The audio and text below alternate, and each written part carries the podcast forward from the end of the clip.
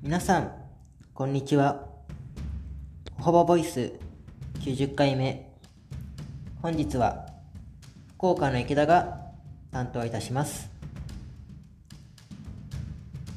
6月になって、あまり梅雨を感じずに、暑い日が福岡では続いています。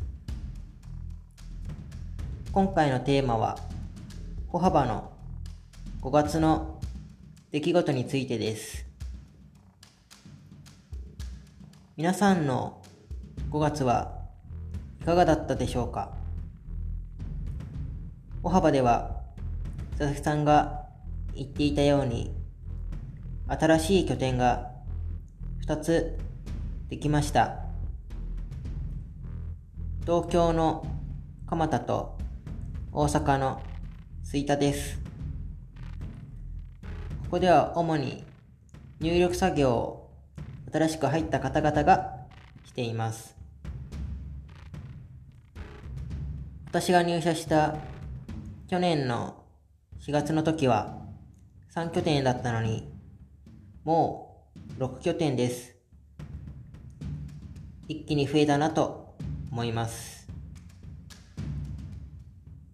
後輩も増えて、先輩より後輩の方が多くなりました。